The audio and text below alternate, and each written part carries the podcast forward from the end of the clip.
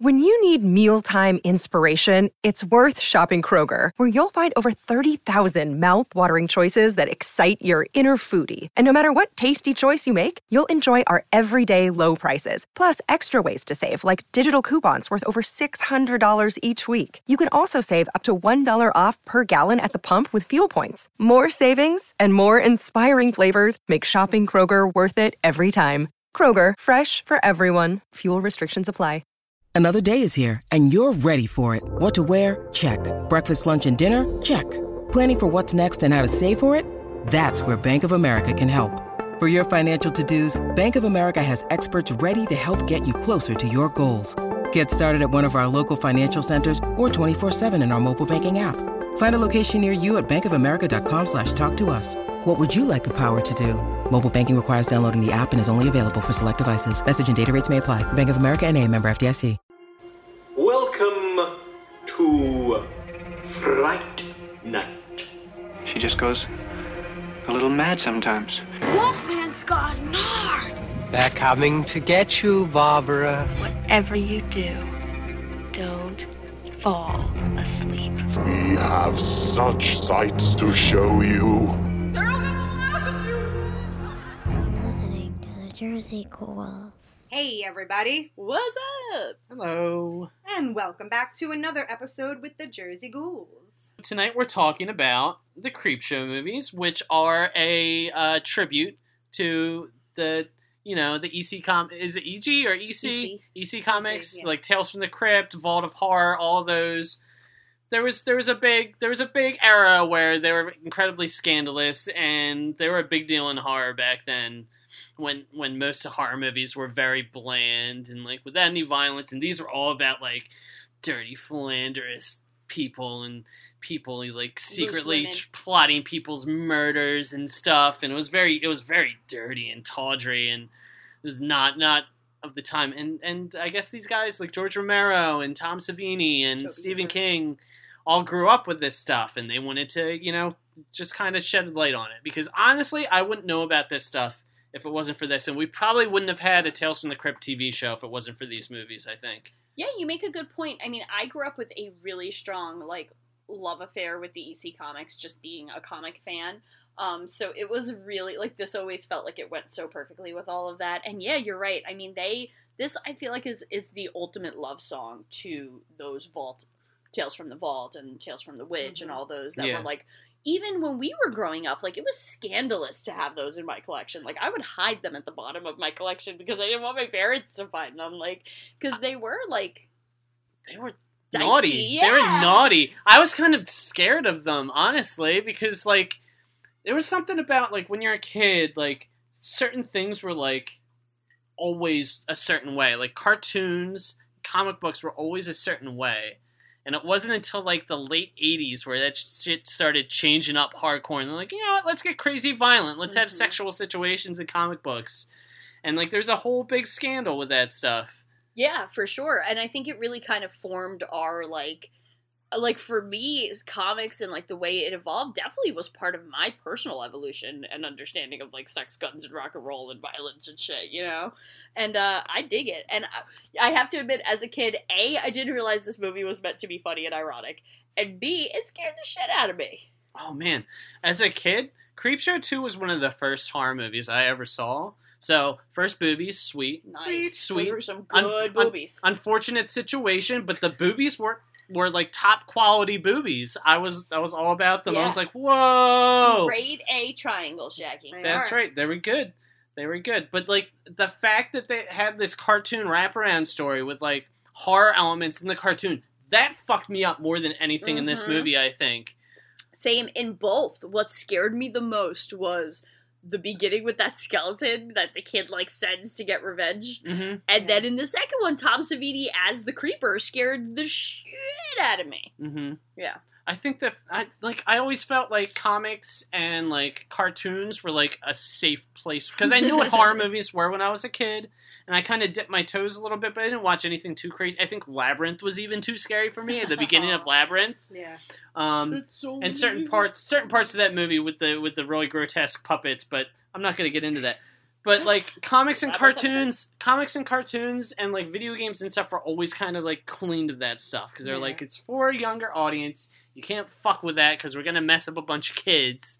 So like seeing something was like no, no, we'll do what the hell, what the hell we want. Adults can read comics with with horror and and lewdness and stuff in it. Well, I think that's a, a like really strong point. Is who the fuck were these comics for? Because like every character is so morally ambiguous and just dirty and bad. Like there's so few actual good. Like there's no heroes in these stories to me, and I always found that really disturbing as a kid because it's like.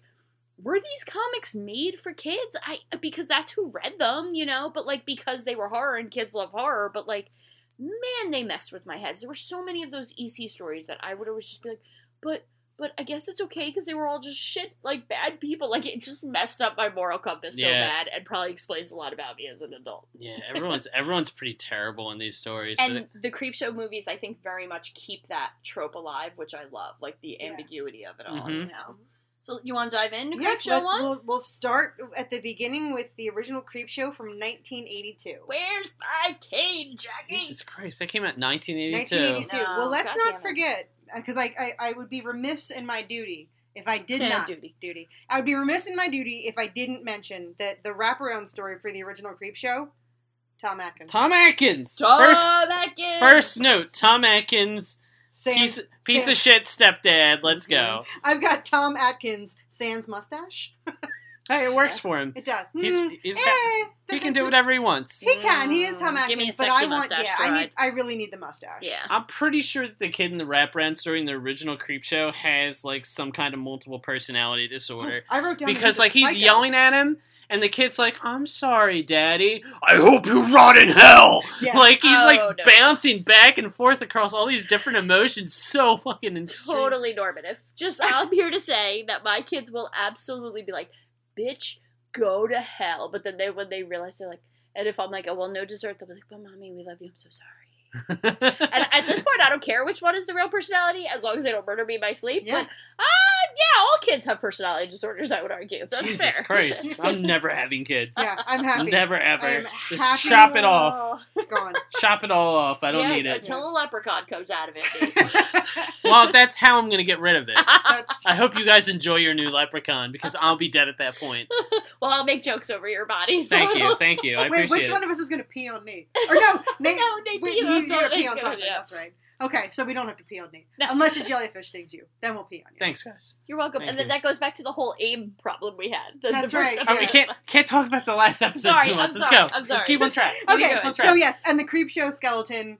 Even So though, scary. So even good. it, it looks like I looked at it at first and I'm like, you know, that's like a Halloween adventure, spirit Halloween fucking prop. But then you're looking at it, and then like there's kind of like that blue light that glows, and then Mm-hmm. it points, and I was like, you know what? I'd wet myself. Yeah. I. I wet myself when I was a kid, and I wet myself two nights ago when I watched I, it. I still think that that skeleton is kind of terrifying. It has eyeballs.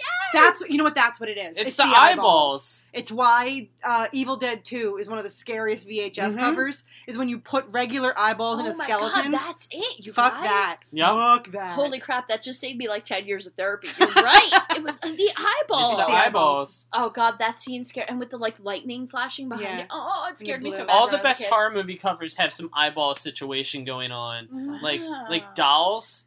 That, Oh, yeah, where cover she's for holding- dolls where she's holding the She's eyeballs. up the two No, I'm eyeballs. scared. I Yup. don't watch that movie. Yeah. I've never seen that movie either, and I don't intend to. oh So- man. Uh, so the first story is Father's Day. Yeah. Father's Day. Father's Day, which Where we have a delightful, Yeah. really not bald Ed Harris. Oh my god. oh my god, Can we talk about dancing Ed Harris? Because Oh. I fucking love it. Woo! I feel like I I feel myself. like that is the best dancing scene in Jersey Ghouls history because it feels so real. I know it's dated dancing, but I feel like that's how people actually danced back then. Dated dancing, motherfucker. That is how I dance. No, I'm just well, listen, I would dance with you if you dance like that because I'm into it. Like, those guys look like a fun fucking couple, and Right? I would Yeah. be friends with them. It's too bad they're both dead. Me too. They were so fun. They didn't. Okay, I don't think they deserve to die.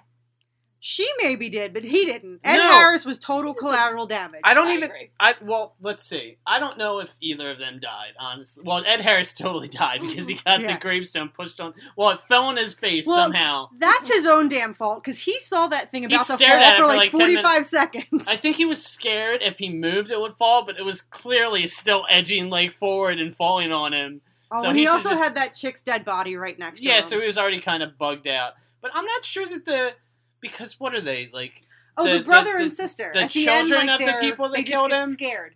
Yeah, I don't think she died. I don't know if they died. I don't know if the two bratty like the end- trust fund kids Oh, 'cause died. at the- the Yeah. He's got like the head. yeah, on the like plate, grandpa or whatever came in. He just wanted his cake and he wanted revenge against his siblings that murdered out. him. Is- We're shitty. Is Father's Day cake a thing? Like, I, I don't know. Like, you know, you have cake on your birthday, but like, is Father's Day cake a thing? Like, do I get you a Fudgy the Whale because it's Father's Day? Like, I I mean, I definitely eat cake on Mother's Day, but I also find any excuse to eat cake. So Give I'm me the not- cake! Out of the way, I need cake! That's like it's real talk. In like ten years, that's gonna be me with the girls. I'm gonna be like, "Where's my cake?" Where's my I mean, cake? that's bitch! You dirty bitch! Oh, to be fair, he was an asshole. Like He it pisses me off that he gets to come back and kill everybody because he was an asshole. yeah, well, but you know what though? If you're screaming for cake and at the end, that's not cake on a plate. That's somebody's head. Mhm. You can't eat that. That's not good. You can't put a little fucking Duncan Hines on that and call it cake. Just Well, here's the thing. I think that he was like senile and all dementia up and shit, and that's why he was screaming about cake. I think that's what the situation was because I, I can relate. I can relate to this situation. You know, trying to do something nice for a loved one, and they're not all the way there, and you're like, "Fucking, I'll fucking poison your fucking cake." You keep fucking yelling at me. It's you don't really want to do it. You're not I've gonna been there deal too. you fucking ashtray smash anybody, but you think it sometimes. Did you guys Fucking notice the ashtray sometimes. in Yes. all the other vignettes? I saw it in um in I well no, The I only saw it in and in and in the uh, Hitcher, right? Is it really? Yeah. I saw uh, the only other place I only saw it twice. I looked for it after I noticed it uh, in something to tide over. Leslie That's right. Nielsen it was has like, it in and his next to his bedroom. bed, Mhm. and in the bedroom at the beginning of the Hitcher, it's there too. yeah, Yeah. yeah, the ashtray. I does the, make the crate, I don't think it is. I didn't Yeah. see it, but Yeah, uh, also, uh, if I bonk you on the head with an ashtray, do you die right away? If it's a marble ashtray Yeah, that and shit you looks bring heavy. that shit down fast Yeah. enough, Alright. oh yeah, that's that'll- a, that's a bludgeon Especially- to the head. especially an old man's brittle skull. Boom, done. Yeah. Yeah, easy. I think Dude, so. and I feel I'm gonna go on record as saying that I feel really bad for Belinda because like she's got this fucked up abusive father, right? Or Yeah. sibling. Yeah. Father. no, that's Bedelia's No. father. Yeah, that's her And father. he's like a dick, and and she fucking loses her shit and kills him, and you can tell that since then her life has been shit. You know Mhm. what I mean? Like it, she had her fucking love of her life, like law, you know, all this other fucked up shit happened, and then she just gets killed by the dad at the end. Yep. It's such a fucked up story, man. All Like, these stories it's are like that, though. yeah, You like there's, no, happy endings. There's here. no feel good Tales from the Crypt, lots of horror story Very that has ever happened. Uh, I beg to differ slightly, and I'll get to that when we get to that story with my theory. Okay. Okay. I have. A, I felt very Marissa because I have my theory. Ooh, I did So- some research. So any so let's let's fast forward yeah, to this. next one. Um uh the old man comes back to life and and and he gets his father's day cake and it's very and it's, his very it's head. very like they have close-ups of people's faces with like bright right I bright red lights that- yeah. behind them and they're like oh and their, their jowls are all slobbering all over the, it's amazing i love the style of this movie so the much transition when it goes from real To the life comic. yes to the comic. to the comics Yes. They're perfect they Me look too, so I good love it. I, I think it. I think that they definitely use the comic books as storyboards for these movies or for these I, segments. yeah, Oh, yeah. I agree. I feel like I need I would need to like dig through all these comics and try and find these. I don't know if all of them are actual EC Comics stories, but I think a lot of them are. Yeah. well, I think at least Stephen in King the- wrote a few of them too. And the second one he did. I'm not sure about the first one. The 2nd Mhm. one, the the middle story is definitely um, com- yeah. something. No, it's something from Skeleton Crew. In the second one, Yep. yeah. The Um, the lonesome death of. No, no, no, that's the first uh, one. in the Oh, you mean like the, the second raft. one, as in the second Yeah. movie? Oh, I thought you meant the second. Oh, no, no, no. story. The second. Okay. oh, all right, so let's Second move on. creature. Let's move on to because we're talking about Stephen King. Let's move on to the Stephen King segment of Creepshow. This is like Stephen King's time to shine as an actor, and he plays a goofy hillbilly Yep. who finds a Old meteor, a meteor, in his lawn and touches it and starts growing grass all over his body. and Oh. and it's just it's It's I feel, hilarious. Yeah. I feel super bad Yeah, no. because he's so poor. He doesn't like think of like going to a doctor. He's like he thinks fifty bucks or is two or two hundred bucks for a meteor is a Oh, lot it's of so money. Sad, that part. Oh, this guy is screwed. But like this is just like he just signs his death warrant by fucking with this meteor. And then he just, it's just about his anxiety and insecurity for the rest of the segment until he finally eats shit and blows his head off. Yeah, I said that this one actually, you know, for as funny as as Stephen King is being, he's kind of like that podunk, like, oh, Jordy, you really done Mhm. it to yourself this time. At the same time, though, I think that the story does play on some real fears. Mm-hmm. Uh, you know, he's got like he's, he's he's isolated. He's completely isolated. He lives in the middle of nowhere. You know, like you said, like he he thinks two hundred dollars is gonna, you know, like make him rich for the rest of his life. He Mhm. gets scared and he starts talking to his dead father and then listens to his dead father Yep. because he thinks like oh you know i've got this you know green stuff on my fingers well they're gonna amputate it and i'm scared like to me like there's just so much Yeah. psychologically going on like this one kind of like yeah this one broke my heart I understood this one a lot because it played on some real fears because people people have these fears. I mean, you're not gonna have grass growing on your body, but like I can't count the number of times that like some stupid cold or something has made me feel like I am a lot sicker than I actually am. And like just having all these like delusions of grandeur, like oh, like you're just gonna wake up tomorrow and be covered in tumors or something, you know? It might be because of this goddamn movie, honestly.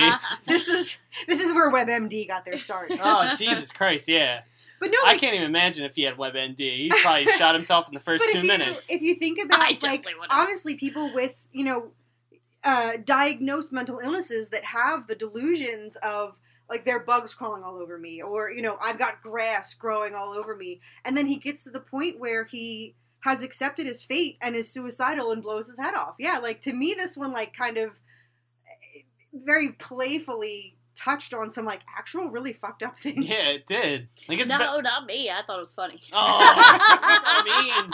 I guess So that's mean. just a says the, scumbag. says yeah. the grad school almost counselor. It is. It is. It is pretty great, and he thinks that drinking a big screwdriver Yes, is gonna fucking kill the mixes plant shit in his bottle with body. the Fucking orange. juice. He's like, "This is gonna get you. I'm gonna that drink a bunch be of vodka and orange husband. juice." Yeah, my husband would just start drinking profusely. um, I will admit that the idea of things growing on us, like Nate, I think you speak to something really real. An idea that like when something is wrong with us, we so fucking perseverate, we think it's so Mhm. much worse. I also loved all the little odes to Stephen King, like at the end where it said Castle Rock and like the Mhm. green was heading that way. Like I like that it's very like plague like at the end where you're like the whole fucking earth is gonna be covered in this shit, and at the end the little announcer's like it's a great it's a great day to be green and like. I don't know. I Mhm. just thought it was so fucking clever. Oh And yeah. I like because I watched this. I made my husband watch this with me, and he was like, "God, good thing Stephen King sticks to writing." But I actually think he did a great job no, with I it. I thought that this character was perfectly like good. It, it Mhm. works really well for this segment because Mhm. it balances. Because if it was just like played completely straight, it would be so depressing to watch this. It would. It would Yeah. be really. But they kind of he kind of balances it it with his goofy hillbilly character. But that's. I mean, EC always had those jokes. Like it always relieved the horror with really goofy shit. You know what I mean? Yeah. Like that's mm-hmm. what I. I feel like always. Like I think those comics without that dark humor would have been too much for me as a kid. Yeah. I think it was the humor that made it okay. Like I was so horrified, but I was laughing, so it was okay. I love these movies. Yeah, me too. All right. All right, that's a good so one. though. so It's that's a good segment. What's the Definitely next makes one? me itch The next one, uh, something to tide you over. Oh man, Leslie Nielsen and Ted Oh, Danson. fucking Dude, Teddy D. This coming is in Teddy strong. D, young and good looking. Dude, this one to me is the mic drop of this movie. It is. Yeah. It's real good. So Yeah. good. It's real good. And if I could just George Romero geek out for a minute, like his directorial style really shines in this one. Because if you look at like Dawn of the Dead and Night of the Living Dead, the way like he loves to like jump between the different shots and like when the all the different camera angles and the shadows that we see but the characters don't like this one to me is where it's quintessential Romero that brings the tension to it Mhm. and it just because I know I'll never get it again, it makes me so happy. Because like when people shit on Romero, I'm always like, if you go back and watch his movies, there is a lot of brilliance and a very auteur style there that people steal all the fucking time. Mhm. And I always say that about like the paranormal activity movies and all these fucking found. A lot of these people have a lot to owe to Romero's style, and this particular segment really shows how he do. Oh, it's so good Yeah. when he's Yeah. watching all of the all of the TVs Yeah. And like, Just like they just start popping off Mhm. and stuff. There's so many good sections. The, just like just seeing someone buried up to their neck Oh, with water washing in Mhm. gives me so much anxiety. Me too. It doesn't even matter that they're not in any danger at all. I fucked up way can't. I can't imagine a situation where that's not dangerous. Yeah, what a Like even way to die. even if it's just for a movie, I'm like, how is Ted Danson not dead? How did he not drown?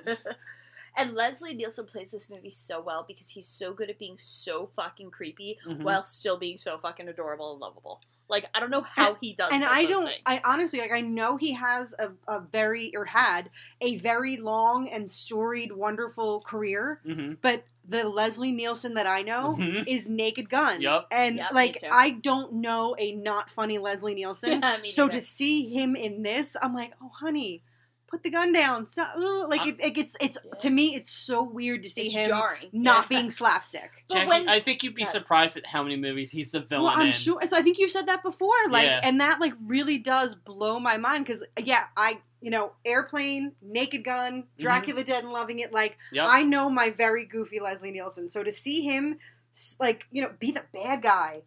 That to me, that's unsettling in itself because I don't know that side of him. I think that when he was younger, he, he never looked younger. But I think like this era is when he was doing all his bad guys, and I think he like in the the autumn years of his life, I think he wanted to like lighten it up a bit Yeah. and not be like a terrible like woman beat like woman beater and all this shit. Like he wanted to, he didn't want to do that anymore. He'd done that enough times. He just wanted to be a goofy, clueless old man punching the president in the face. That's all he wanted to do. and he like very much like in this movie plays both sides so well. Like there are moments where he's so scary, and then like the moment where he's like kind of like dancing or like making joke. Like it's just so Mhm. beautifully played. so good. The line between horror and comedy in this one is so perfect, and I love. I gotta give them props because they managed to make me che- somehow like dancing and the chick as being like cheaters Yeah. in spite of myself because I'm usually like fuck you cheaters, but like I kind of root for them and I feel bad and like when she's drowning she calls out Harry's name and all that like Mhm. there's something a little sweet about it and having to watch pers- the person you like madly love like drown to death that's so fucked up you know Yeah. and Yeah. like but then again it turns again and at the end the tension when he's walking through the house gets me every time it's just a really well done Can I segment Can I just point out that the spooky music in this section is just minor key Camptown races? it's not It totally is. Go listen to it. that's it's, hysterical it's just Camptown races in a minor key with like some creepy like like pad strings underneath of it and it's I'm like this is spooky but it's at the same time it's fucking Camptown I'm devastated that they didn't call Goblin in for that one. That's Oh, all I'm man. gonna say. Oh. Um, yeah, no, it's br- I think this segment is the most brilliant of the whole it's movie. super good. Yeah, yeah. I like the crate a lot too, so let's talk about the crate. Let's talk about the crate, the crate. with uh Adrienne Adrienne Barbeau. Barbeau. Barbeau. Thank you. I don't know any of the other actors, but I think that the Yeah, the two in older gentlemen in this I were in some were in some things, and I probably should know them, but I recognize the guy who played Henry, but I don't know what I know him from. But I also know that like I know him again with a mustache. We're going back to the mustache again. but I know Henry with a mustache and something. Henry with a mustache. Yeah. So so are you ready? Are you ready for my theory? This this is the one hit where I have my theory. Let's talk. So Henry is married to Adrienne Barbeau. Barbeau, Mhm. who plays Billy. Billy. Billy. Call me Billy. Call me Everyone Billy. else does. She's like the biggest loudmouth, like, oh, I tell it like it is douchebag. So they're married. Um, I kind of like Billy. I think I think Henry's gay. I think Henry's gay, and Henry is in love with Dex. And if you look at the way that Henry looks at Dex Mhm. throughout the party in the beginning, I think it's like kind of a very longing look. Yeah. Obviously, he hates his wife, and they just show Mhm. how obnoxious she is. And then skip to the end. He almost he he blackmails him into weekly date, two twice twice a week dates because Yeah. he's like yeah. It's he's like, true. well, you're not going to say anything. He's like, no, I'm not going to say anything. He's like, good, so you'll be here twice a week for chess. All he wants to do is hang out with Henry. Or Mhm. I mean, Henry only wants to. He just wants to hang out with With Dex, Dex. and he basically blackmails him into twice a week chess dates with with Dex. So I think Henry. I, I think this is some sort of allegory, and and Henry is in love with Dex. Ooh, I like Yeah, that a I lot. I like that theory. That's a good theory. There you go. Can I we just that a lot. Can we talk about him imagining killing his wife? so the first time he does it, like you don't know what's happening. He's just like, "Hey, Billy," and she's like, "What?" and she turns around and he pulls out this dirty, hairy fucking pistol, shoots her square in the forehead, everyone around the party who's been disturbed by how obnoxious this lady is just starts golf clapping like, an "Excellent shot, Henry! Wow, right in the face!" I love it so much. It, it cracks my shit up. Guys, real talk. I often worry that that's me. No, no, that's not you. that like Matt fantasizes about killing me, and in- his fantasy, all of you would be like, "Thank fucking Thank God!" God, Yeah. finally. So that seems hit like those hit a little too close to home for me. Oh my God. No, I feel bad for her too because it doesn't seem like like Sorry. she's annoyed by his friends, but she, if Jackie's theory is correct, maybe she just senses that something is going on there, weird, and she's like, "Get him the fuck out of here before I get home." Yeah. Because she doesn't. I don't think she really asks. I don't think she's really like that annoying. Unlikable. She's like, "Put your dishes away. Don't leave your dishes in the sink to soak," which is a normal That's thing, fair, I yeah. think. She doesn't do anything that's too offensive over the course of this segment. I agree. She's, like, she's loud just and she's just obnoxious, but- loud. But I feel like again it plays to the trope of well, a girl shouldn't be too loud and obnoxious. You know, like a guy who's loud and obnoxious is the life of the party. A girl who's loud and obnoxious needs to get shot in the head. Like it's an interesting trope. Listen, like, to I'm just at. saying, I would give Adrienne Barbeau a run if I was alive during that time. I know she's as old as my father is now. She's but not that old. yes, she is. She's doing that podcast. She's in her You seventies. think old people can't do podcasts? She's in her seventies. She's in her. She's a couple years younger than my father, but she's in her seventies, dude. wow. Okay. Yeah. Yeah. I'll Sorry, she was born in like No, 1945 or something. I'm not Yeah. even joking. Well, I don't think we can talk about this without talking about what's in the crate. Yeah, let's talk about the actual crate. The- This shit used to scare me so much when I was a kid. This was the segment in this movie that scared me the most because there's so many long, drawn out, tense sequences where someone's getting really fucking close to that box, and you know that crazy gorilla yeti monster is in there and it's gonna fucking bite someone's neck out. Ugh. Ah, I didn't like it. This is something that still like kind of bugs me out about this movie. I think to me one of the scariest scenes is when it's just kind of like soft focused around the it's just the, the Just the Yeti's eyes? peering out of the crack of the box Yes. Mhm. and you just see these like yellow eyes and that's Mhm. it. That agreed is one of the scariest. hmm You know, it's funny whenever I go on Expedition Everest in Disney where the Yeti's waiting at the top. This is such an embarrassing truth, but I always close my eyes and I don't want to see the monster because it reminds me of this movie. so, like, I go on this adorable Disney roller coaster where there's like an animatronic Yeti, and I'm always like, No, because I don't want to see it. It's Not Aw. today, Satan. Not today. Not today. You're back in your crate, motherfucker. Like, it really creeps me out. So, I'm Ah. with you. I don't like Yetis. Yeah, so I think this is the scariest sequence of this entire Yeah. movie. really? Yeah, I Yeah. think so. I don't know. I think that the other sequences are really well made and good Mhm. horror, but I think this is the actual Like, like, scary. the the most tense, scariest part of this movie is this sequence. And it's funny because a lot of the actual like uh segment is not scary and it's just people at a party Mm-hmm.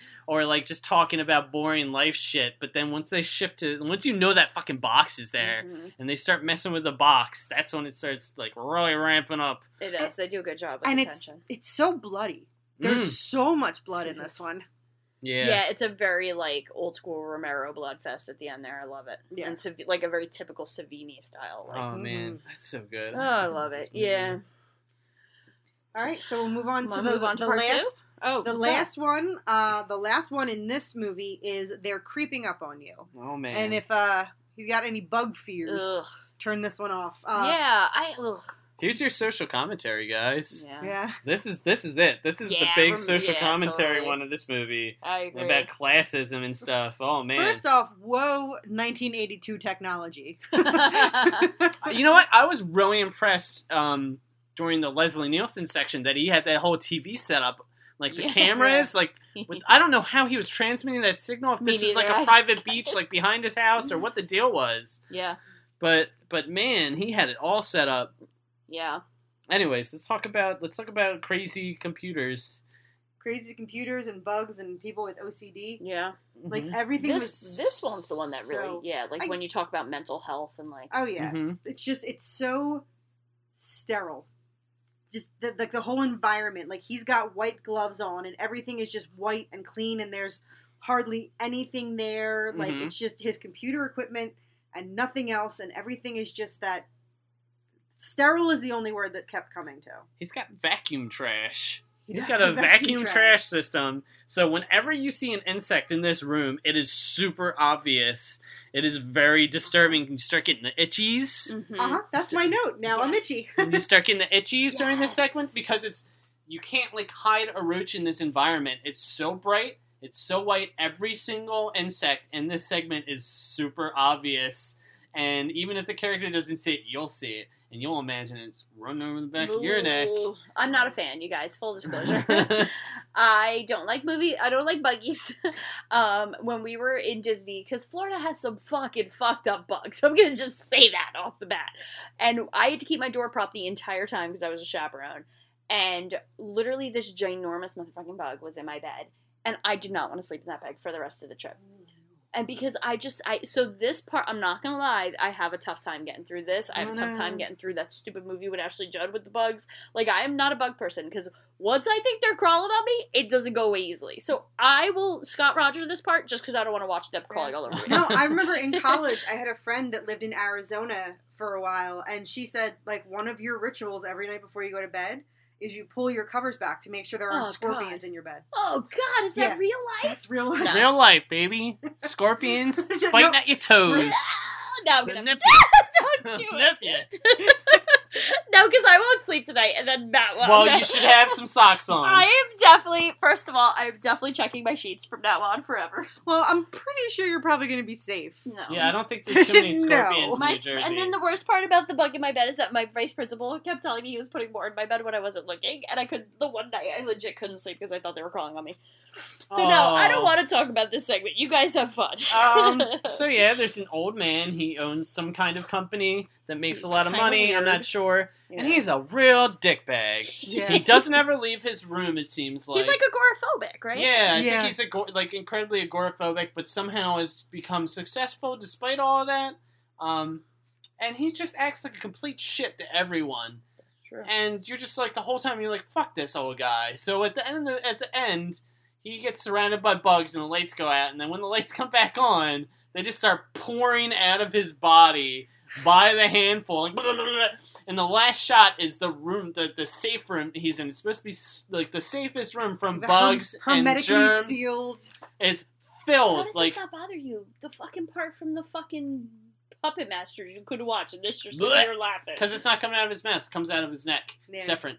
Um, so the room is filled like waist high with fucking roaches at the My end. biggest.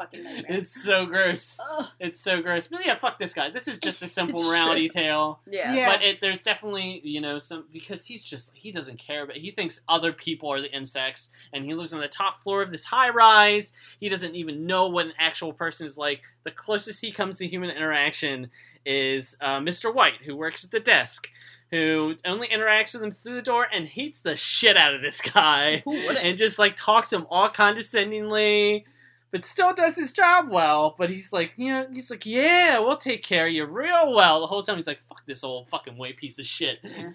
Anyways, he he fucking gets eaten by bugs, and it's really gross. Yeah, and you're right, Nate. There's such a good like classist um like statement here and even Mm-hmm. racist statement here. I think Romero in true Romero style puts in some really good moral uh like a moral fabric to this one. But yeah, boo Yeah, it's, most, it's statement on that. mostly about the bugs pouring out of this guy's fucking body at the end. But when they break through the And, like, skin on I- his chest, I- they just all come. right. I think I think I listened to itchy. I think I listened to like someone talking about this section. I think they actually had to like physically like like put like throw the bugs like out because they weren't crawling out of his neck hole fast enough. They're So they're just like it's, so like it's someone's it's like I yeah I think it's Tom Savini's hand like pushing bugs up out of this guy's neck. So that's pretty much it for Creepshow. We finished the wraparound story. Um, the little kid gets a voodoo doll to torture his father yeah, he doesn't doesn't he buy it like he, it's one of those little coupons in the back of the comic book because they Mhm. always sold like the X-ray glasses and that. Yeah. And so Well, Tom. Speaking of Tom Savini, him and some other guy play Trash Man, and they find the Mhm. comic book, and they're like, "Oh, someone already took out the voodoo doll. You can't get that one." I gotta tell you, like, uh, uh, there's two thoughts I had. Number one, every parent in the '80s was like Tom Atkins' character, and number two, man, and them's were the days. Like if I ever even remotely talked to my kids like that, they would literally call DYFS on me. Like they would not. They would be like, "How fucking dare you?" Like thanks, Them's were the days, bro. You just gave 'em a good whack like Tom Atkins, and you were done and done. And then they made voodoo dolls of you. Oh so. man, I've gotten a whack in my Losers. time. Oh, who didn't? Right back in the Oh, day, yeah. you never got a whack. I'm gonna I give got one right I got smacked. I got smacked once. I remember once getting smacked. No, no, twice. Once, uh, like very little, we were having like some sort of family party, and Brian told me to, you know, basically like, pull my dress up and show everybody my underpants. So I did. Uh, and then And the your other tits. the other time that I did it was I was a little bit older and Brian and I were fighting and I decided to get him in trouble so I slapped myself really hard and then went crying to my parents and they bought it for like a split second until they noticed that like an 8-year-old's hand versus like the 16-year-old's hand yeah I had this tiny little handprint on my Oh, Jackie. Jackie, that's deep. Oh man, I can't even. twice. I can't even tell you how many times I got beat as a kid. scout. I mean, I all, got yeah. I got the belt. I got the wooden spoon. I got the Oh, the, yeah. the spaghetti strainer. That one's got less air resistance and it vibrates more when it hits you. So it's like, oh man, I've gotten it all. I got the chancleta. You don't know pain till you get a chancleta at your head. You get boy. the you get the hand. Even Yeah. the hand was The enough. open palm was enough. Oh yeah. man, yeah and I'm, I'm fairly certain that both times that I got quote unquote smacked it was like yeah it was dink dink don't You do probably that and you had it coming in both of those instances. Oh, let me tell you what, and I'm sure I cried bloody murder both times because that, you know, one little princess. Yes. no, I was I was a piece of shit. I broke my little brother's. I broke my little brother's foot in a wrestling move. Oh my god. I deserve I deserve to get my ass beat sometimes. Oh, I was a shit too. Yeah, I I, was a little shit kid. I'm not gonna even try and fucking church it up. Me too. Yeah, I was a bad kid. So Creepshow. Creep show too. Creepshow. let's yeah, on. 1987. Creepshow 2. Yeah. I know for me, this is a favorite, but I think it's a favorite just because I've seen this one more. Mm. This one, I think, is one of those, Mm. again, it like popped up on HBO like one summer, like Mm. at least twice a day, and it's something I always watched. The music and the animation is very, very familiar to me. Like Yeah. the little, the wraparound story. Oh, Mhm. so um, creepy. with the animation and like for some reason the music I like I remembered the music instantly. So this one very very familiar to me. Um, and I also enjoy that before the, it's the cartoon when the creep is still in physical form Mhm. makeup on. He uh, his chin is shaped like a ball sack. Yeah, That's I, in there. I, yeah, that is Savini. I gotta say, I think they went a little overboard with that makeup. I don't think I was they. into it. I don't think they needed to do. I mean, yeah, I get they're trying to make him look like the comic book character, but it's a bit weird when you're like right next to a normal person.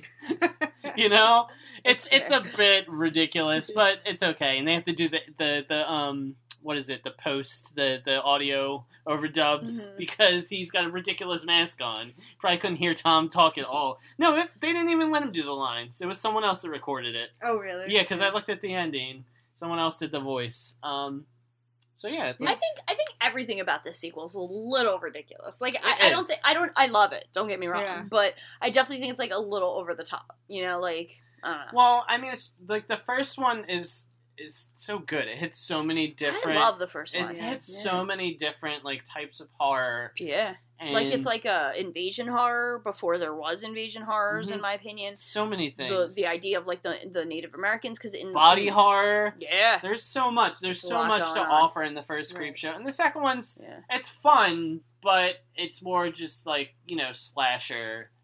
It's it, it kind of falls into the slasher trap, Yeah, you That's know, fair. more Yeah. more than the first one. and it doesn't hit the comedy marks as well. I think like it Yeah. doesn't try, but it's not as Yeah, this one really doesn't have with much. the So exception this, of maybe yeah, the Hitcher. this one only has three stories. Mhm. So the first one is Old Chief Woodenhead. Old Chief Woodenhead. And- I call him Chief Grump. He's got a grumpy face. He is a Grump- grumpers. Chief Grumpy face. he is a grumpers. Grumpy Frumpletons. So, to be fair, I think this was a moment in American history where we were absolutely kind of coming to terms with some of the fucked up things Mhm. that we have done to Native Americans in our country. And the mid 80s saw a big, really like un PC shitty push to try to rectify some of those wrongs that really just made it 10 times worse. Yeah. And so I think this was a very good time for a story like this. And to me, there I, I kind of love this one. Uh, the the old couple, like when they die, is jarring to me every time. Oh, it's George Kennedy too. Oh, who's I don't know that George name. Kennedy's in the airplane movies and, And stuff. Naked Gun. And Naked Oh, Gun. okay. Didn't he play? Wasn't he also the one that played the father in the Where's My Cake? Yes. He Yeah. was. Yes. Mhm. It was the same guy. Yeah. It was the same guy. You know what? Yeah, he had a bunch of makeup on. Yeah, he had the like the stringy hair. and the stringy hair and stuff. I love. okay. Yeah, no, I agree with you on that one. What I one of my favorite parts about it is before Chief Woodenhead like actually starts to like go like get his revenge. I love all the tiny subtle movements. He Yes. does. like just like he'll move his Mhm. eyebrows or he'll turn just ever so slightly. I love all the subtle movement that he makes. hmm And and then that stupid ass villain guy who's like talking about going to Oh. Hollywood in his hair. Look at this. It took me ten years to grow this hair, old man. They're gonna fucking love me in Hollywood. Time out. That dude. Let me tell you what. Sam. His name is Sam. Okay, I'm Sam. If I could address you, Sam, it's called Paul Mitchell. Your hair is frizzy. You need to tone that shit down. Because his little end, you got some split ends. Your hair is frizzy. Get a treatment. Yeah, for somebody who's going on about his hair, Mhm. I was underwhelmed. Yeah. I mean, it's it seems like it's thick and supple, but I noticed some frizz.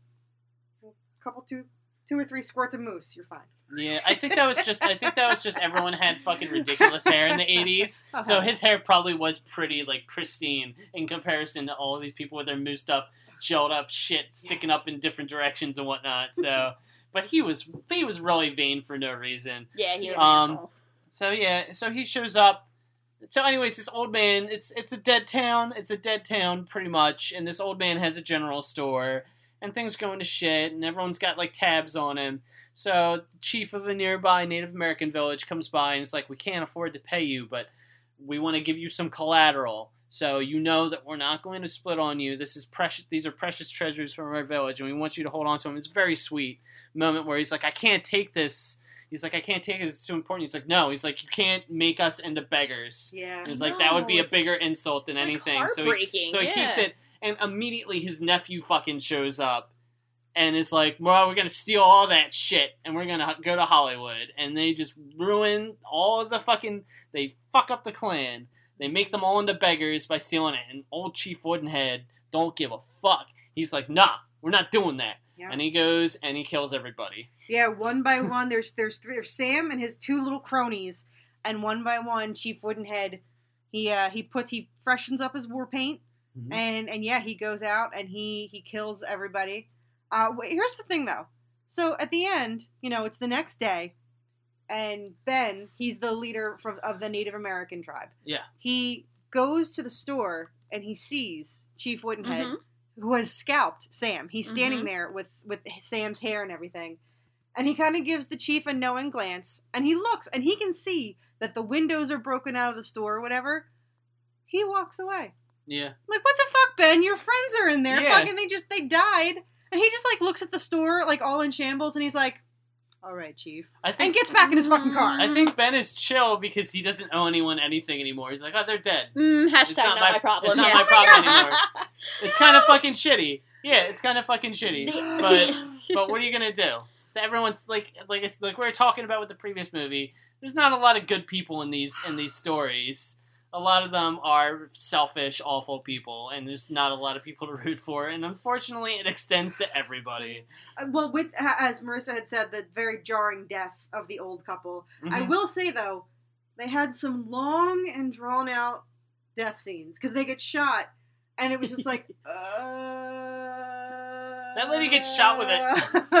She gets shot with a shotgun point, Point blank, blank. and it's just like A little splat, right. A little splat of blood, Right, and she has enough time to be like, uh, uh, Uh, see, it broke my heart though. To like again, like watching your love, the Yeah, love your you life gotta, you gotta nail it home. Yeah. You gotta really show them, Yeah, like, oh, I- this I is get fucked it. It was like in No, uh, in Buffy Oscar. when Pee Wee's character's like, eh, eh, eh. that's what it reminded me of a little bit.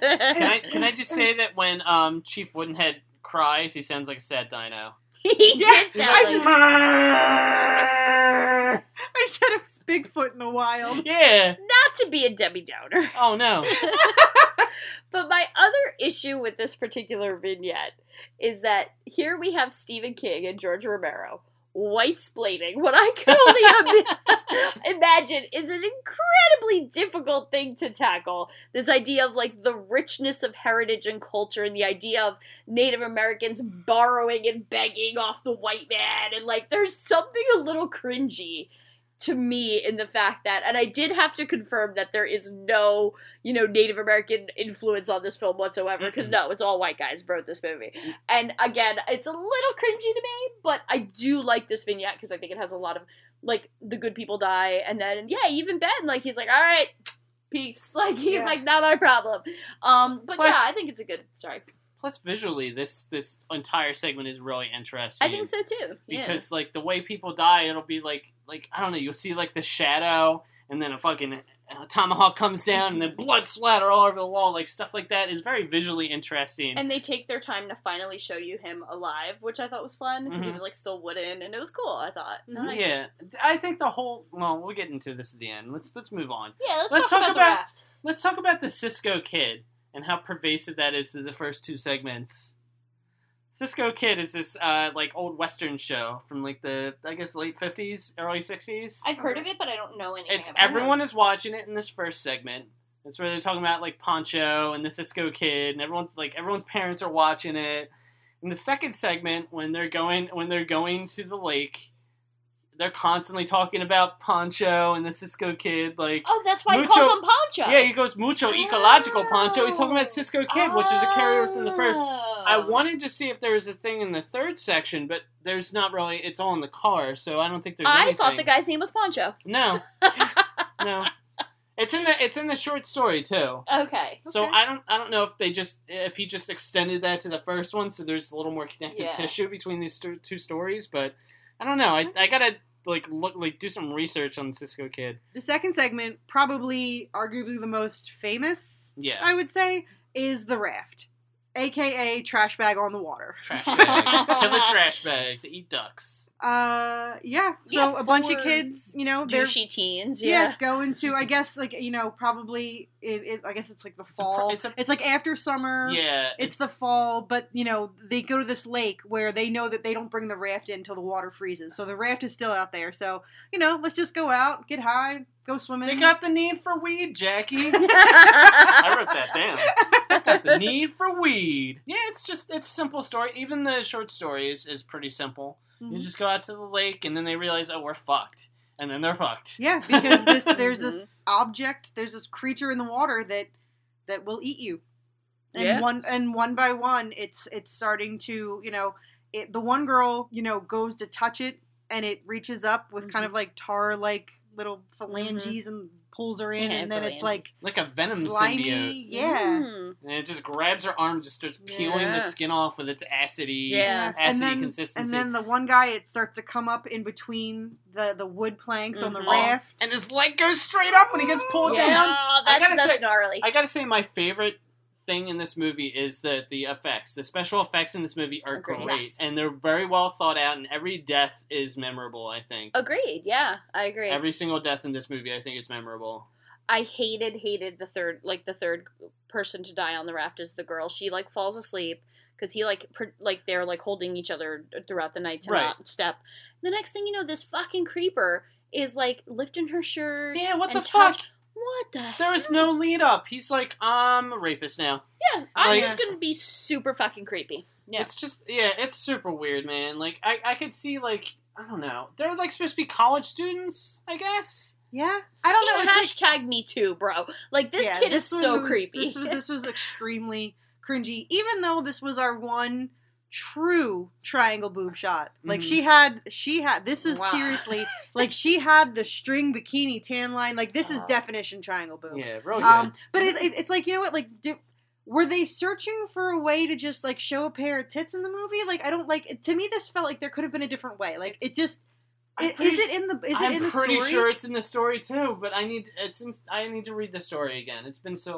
long. It just seems like it's such an unnecessary moment, and it's like, dude, if you if you like needed to show a pair of boobs, like you could have just in the beginning had the girl like swim like topless. Yeah, Like, topless. I think in the story that you get some inner monologue from this guy about how like sexually repressed he is and everything, and how like that girl's not wearing a bathing suit underneath her shirt and her nipples are poking through, and he's like thinking about it the whole time. So like, it makes more sense, but without any context.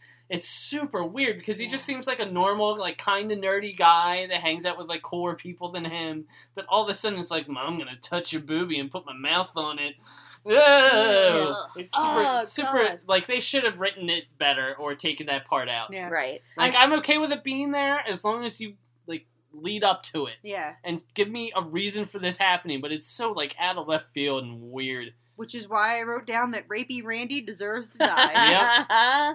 Which So- yeah, he after she dies, because yeah, so he like kind of gets all like rapey on her, and she's laying there, and it ends up coming through again the Through planks. cracks. Yep. So she dies, and so he takes the opportunity to be like, okay, well, it's eating her. I'm going for it. And he swims as fast as he can, and he makes it to shore, and he turns around to be like, ha, I beat you. And then the fucking thing, like, makes basically a wave and scoops him up. Yeah, Leaps fuck out of the him. water. Yeah, fuck so him. fuck that guy, and Yeah. then you get to see the, the sign that says no swimming. Yeah. Yeah. also, is this the longest lasting car battery in, like, the history of Oh car batteries? shit, man! Yeah, they're blaring their maiden out there, oh, and yeah. like the lights are on. It's been going all night. Yeah, it just won't die. Yeah. Yeah, and I'm so deeply disturbed by the fact that she sleeps through that whole thing and then gets her face eaten off because she's sleeping through it. Like, I don't know about you guys, but if a guy lifts my shirt, starts doing all that, I feel like I might wake up. Maybe. No? She's she's like kind of halfway. 'cause she's like, stop, no, and he does She- she stop. does he does stop too. Oh, I missed that. He does stop, Okay. and as soon Mm. as he stops, that's when he realizes that, th- that bad things are happening. Yeah. Ugh. because he starts doing it, and he's like, "No, I feel bad," and he pulls her shirt back down. Oh, he does? Yes, was- he yeah, I don't does. remember him he doing does that. do that because I he's must have he's that getting a little too into it, and then she's like, "No, no," and he's like, "All right, all right." Well, not the time. We're we're being attacked by a black blob. Not the time, Yeah. yeah. Rapey Randy. He, he already crossed too many lines, but at least he does start to double back. But at that point, Not it's that already makes it too that late. much better, It's already too late. So fuck that guy. They all die. Oh, they all don't go it. Swimming. them. don't go swimming eh, when you see Lakes anything are scary eating to begin with, right? Yeah, let Yeah. alone yeah. And then our third entry, Third and final Yeah. is the hitchhiker. Oh my god. another scumbag. Yeah, Another scumbag. This Yeah. lady is terrible. She's the worst. She's terrible. Can I just point out that the man whore was reading it? Yeah, I saw that. It was, it was I on. saw It was on behind the. bed. It was on. Yeah. Yeah. on his bedstand or or the, the the thing behind his bed, the headboard. And I swear to God, I think I saw the ashtray. Yeah. Did you But might the have. first I one. feel like that would I, be. I have to go back and watch again because I don't remember, but I swear I thought I was like because I remember Matt had uh, I lost Matt somewhere in Creepshow one when we did our double feature, and I was like, ah, look at, and then he was like it was like snoring, so I'm pretty sure I saw the ashtray, but um yeah, she's a shit. Yeah, she's shitty. She's cheating on her husband with And this with this uh, like, lump- gigolo. Can I say that his rates Did you are just call him incredible? a gigolo? I love it so much. That's much. what he is. That's what he is. It's not her boyfriend. She pays him. No, I know, but it's just funny that we colloquially use the term like they're like now we don't use that term in real life. man whore. Man, Man- whore. I, I did. I did All right, write go down. back to gigolo. I did write down man whore, but yeah, he's a Yeah, gigolo. he's gigolo. Can I just Gigolo. say that his rates are incredibly generous? Like if you guys could get off for twenty five bucks with a hot dude, I'm calling bullshit on this woman. six. This is such a male myth because, like, I don't know about you, but like, I'm not pay. I am at her age. What, like, let's argue. What was she like? 40? uh, maybe. 35? I Probably think she's younger more than like me, our age. I think, I, no, I think she's more like our age. At this age, I'm paying to not have to deal with that jazz in my life, right? I mean, no, Jackie's I don't like, know. "Oh, my- rich, rich, privileged, like housewives with like Get a lot of time and, and, like, a lot of money. She's not getting any from. She's not getting any from her husband He's- who's going to conventions and stuff. yeah, he's poor busy guy. working. He's, He's, like, busy making the money. So, Yeah. Poor guy. so she found a really good she man could've it whore. for free. 150 bucks for six orgasms. That's not bad. Pretty that's a, good. That's a bargain. That's all I'm saying. That's all. That's the And only like point I'm trying to make. flyer, the frequent flyer card, you probably get a discount. Yeah, seventh she's gonna one get the seventh one free. like my burritos. Before she goes, oh, can you punch my card? Yeah, can you punch that? I want to get the freebie. So anyway, she's cheating on her husband with this with this man whore gigolo, and she's like, "Oh shit, I fell asleep. It's really late. I got to get back before he gets home." So she's driving home, and she's like sitting there and trying to justify Oh, what she's doing asshole, Yeah. in the car, saying like, "Oh, well, he's all gone in time. You know, it's only his fault," and blah blah blah. And while she's not paying attention, she hits a homeless hitchhiker guy on the side of the road. Time out. She hits him because of something that I think every smoker has ever done in their entire life. Oh yes, And that's when you're, and I, I can say, as former smoke, all three former smokers in this room, Mhm. when you're smoking a cigarette in your car and the cherry falls off Yup. between your legs Yeah. while you're driving. fuck, fuck, fuck, fuck. Yes! You are gonna you are gonna swerve around Yeah, the road a bit. And that's why she hits him, because that's exactly what happened to her. And my note is like, I get Who it. hasn't done that? Yeah. We've all done that. We've all I- hit we've homeless all- guys on the side of the road. We've all done it. Wait, what? What's up, guys? Wait, you Wait, gotta- no. Have you not? You're not no? recording this, Wait, are you? what? Oh shit! Delete, delete. Delete it. Edit it out. Yeah, like that cracked me up because I'm like, who, who? Tell. I want if anybody has ever smoked a You're- cigarette and yeah, hasn't know done that. exactly what we're Mhm. The talking cherry falls off between your legs, and you just you go into panic mode. Best part of your story, my college Dodge Neon had a giant hole right where my crotch was. The worst. From worst. a burn that I didn't put out in time, right Oh, like in the fabric. Oh, and no. I probably swerved around the road quite a bit to get that uh-huh. puppy away from my my vagine. Fuck so yeah. Fuck yeah. So so she hits this hitchhiker, and she's like, "Oh, he's fucked up." And she mm-hmm. sees like lights from other cars Yeah. coming. She's like, "I'm out of here." And she does some Fucking fucking F1 and run. racer, fucking 360 spins, gets the fuck out of there real quick. But the hitchhiker keeps popping up on the side of Oh the road with God, signs yeah. like, "Hey, you killed me, Yeah. lady!" his Like, signs Yeah. are my favorite part. and and she and he gets like more and more damaged every time. Oh, she, yeah. like, like that's like the special effects in this scene are fun. Oh yeah, can we talk about the fact that Stephen King shows up at that part as a truck driver? He, you know, he looks the least like Stephen King that I've ever seen him in Mhm. this. Yeah. Because I was like, is that Stephen King? I had to look it up because usually he's got like a big unibrow Mhm. going and like just just from the movie and TV Was he still on coke at that point? Maybe that's the difference. It was one, yeah, probably, 87. yeah, probably. Probably. So, anyways, he's just like, "Oh man, they really splattered that guy." Like he's he's great. He's got his great Maine accent going on and everything. So, lady keeps running into this hitchhiker, and she fucking runs him over this way, runs him over that way. Eventually, he's on the top of her car. She flips him off. He's on the front of the car, rams him into a tree. Thinks he's finally dead. Gets home. Motherfucker's under her car. Crawls out and is like, his face is awesome. This image, when I was, like I said, this is one of the first horror movies I saw. This image stuck with me for so fucking long, messed me up so much, because like his face is smashed in, and just completely like eyeballs bulging and hanging out, his tongue's like dangling It's out of his mouth. effects, Drippy yeah. It's- blood, just wet. His so face is all blood. It's Yeah. so fucked. And this this stuck with me for the longest time. Such great, like Savini at the top. Of and it. the Oh, fact that like he's holding up a sign like every now and then that says stuff, but pretty much his his line that he repeats over and over again is "Thanks for the ride, lady. Yup. Thanks for the ride." Uh, oh, and it's so creepy. My brother used to say that to me all the time, just to remind me of his fucked up, smashed up face, and it would fuck me up and give me a nightmare that night. So so yeah, so in the end, yeah, it it, it gets her.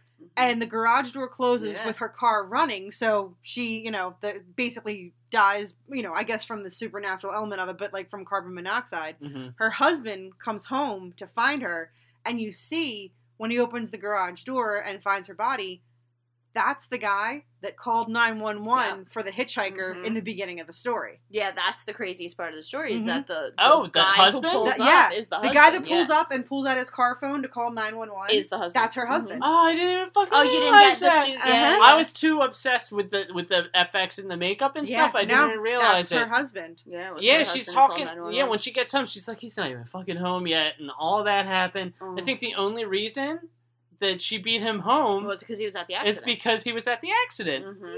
Otherwise, He they would have gotten home at like the same exact time and be like, "What the fuck?" Mhm. Man, weird, Yeah. weird weird. It's a good story though. very Well good Yeah. very very good Super Yeah. good. So Um, it, so- it ends the wraparound story Yeah, with yeah. the kid. Similar, similar to the Very first one. yeah. The kid buys. Actually, in the first one, you can see the the the, the coupon for, For- the for the man eating plants in the book when they're Mhm. thumbing The- through it. the venus flytrap So so the, the cartoon kid orders that, and then they eat all the bullies. It's pretty Yeah. messed Yeah, up. they get- well, It's- it's, it's funny because you see that he. What happens is he orders Venus flytrap bulbs, and the bullies find like they catch up with him, and he's got his package with the the bulbs in it, and the bullies take uh, take them out and smash the bulbs. So you think like, oh, he doesn't get his Venus flytraps. Well, what happens is the kid kicks the one guy in the nards, and like they chase after him, and the kid leads them to like this like.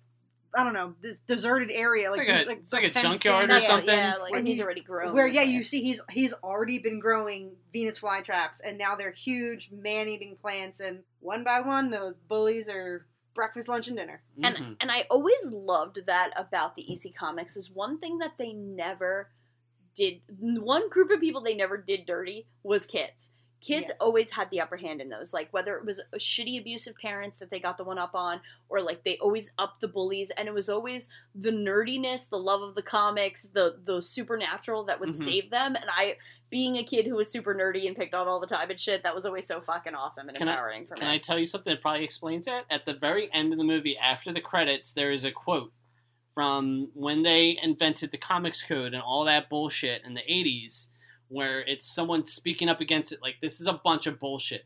A comic book, horror movie, all that stuff's not going to fuck up your kid. Parents need to take responsibility for what happens with their kids because they're the ones that are the primary influence in their lives. There's some quote like that at the very end, and I think that completely feeds into that. And children, they even though they might like things that are dark and fucked up, they are innocent, and they're not going to turn into monsters just because you play a Doom video game or you read a horror comic book. Yeah. So, and I really like that that quote was there, and I don't know if I ever saw that before. No, that's cool. I didn't know that was there. And such a big fuck you to the 1986 through 88, like Nancy Reagan era, like trying to make ratings Gore, tougher all that and bullshit, all that yeah. fucking bullshit, right? Yeah. Because the, it does. The pendulum sw- swings against us every once in a while, and even right now, look at what fucking Twitter did with the uh, or Instagram. Sorry, with what Instagram did with the fucking hashtag horror. Like, fuck that, man. Like, I'm so done with this fucking moral bullshit. You know, it's it's ridiculous. So that is Creepshow and Creepshow Two. Some of my favorite movies, especially the first one. Me but like the second it. one is so rooted in my horror history that I will never ever say a bad word about it, even though it's not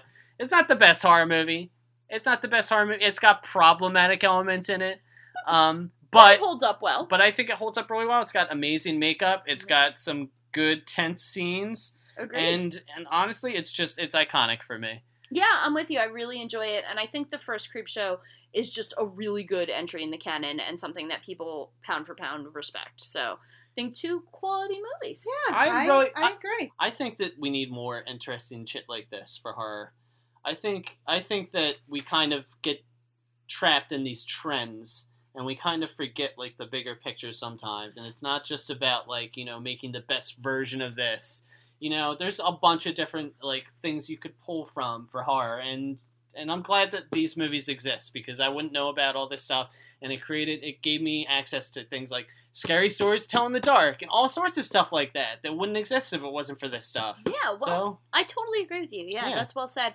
I also think that like if you want to find that these days, the the only silver lining of like all of the overabundance of ease of getting shit out there is that there's a lot of good independent horror doing it right. All right, so before we end this episode, two things we want to talk about real quick. Um, May 31st, June 1st, and June 2nd is the first ever pop, rock, and horror convention. It's going to be held at the Eisenhower Hotel Convention Center in Gettysburg.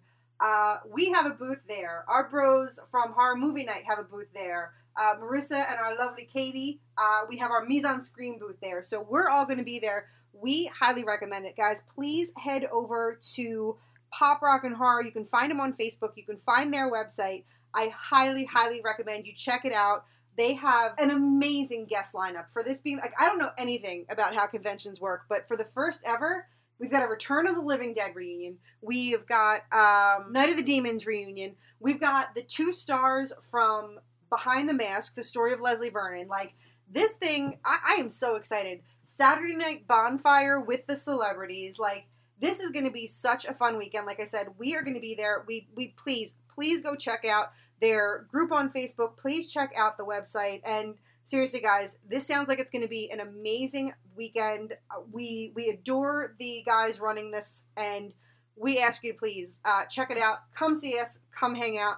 Pop Rock and Horror again. That's May 31st, June 1st, and June 2nd in Gettysburg. So the other thing I want to talk about, um, I don't know if you guys have seen it. We've posted. I'm going to direct you to Dark Hills Gaming Facebook page. Marissa and I had the pleasure of talking to Joe on his podcast, Scary Stories to Pod in the Dark, where we go over stories from the book and we talk about the stories in general. But alongside of that, Joe also runs um, these camp weekends, and they have Camp Blood, and they do these. I guess uh, I don't know how to explain it. Like kind of Like LARPing, reenacting the movies. reenacting experience, these kind of live experiences. Anyway, uh, June 15th, they are doing Camp Blood Goes to Hell, where they are basically doing a Jason Goes to Hell scenario. And you can, again, go to brownpapertickets.com and you can look for Camp Blood Goes to Hell. You can find Dark Hills Gaming on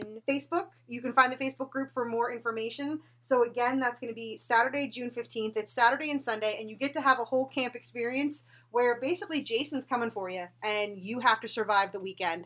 Um, they've done other camps like this before with Jason and things like that. And again, if you go to the Dark Hills Gaming Facebook group, you're going to find pictures and, and see other reviews about it. So, uh, Joe was such an amazing and awesome guy. Uh, we want to do nothing but promote this and get people to come out. Again, you can hear us. Uh, if you look for Scary Stories to Pod in the Dark on SoundCloud, you can find his episodes. We were in, uh, Marissa and I were on the most recent episode where we read the last three in Scary Stories to Tell in the Dark. And then obviously they've moved on to even more scary, I think it's more Scary Stories to Tell in the Dark. They're going to go through the whole series. So again, Dark Hills Gaming, you can find them on Facebook. And from there, you'll find more information on the next Camp Blood weekend. With that being said, don't forget to check out our social media go- uh, goings ons at Facebook, uh, Instagram, and Twitter, as well as our website, jerseyghouls.com. And if you get bored and you just simply want more horror in your life, please head over to mesonscream.com, where me and my partner Katie will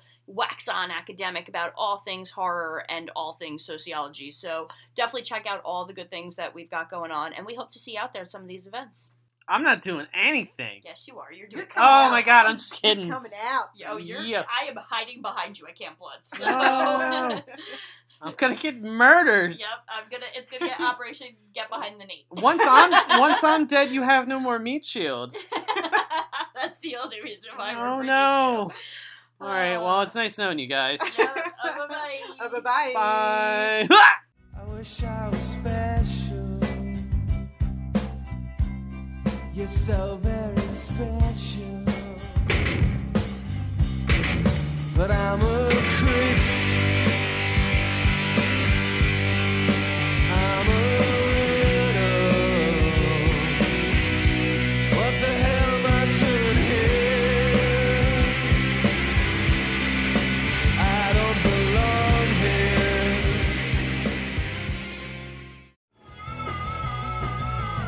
You're listening to the Geekscape Network.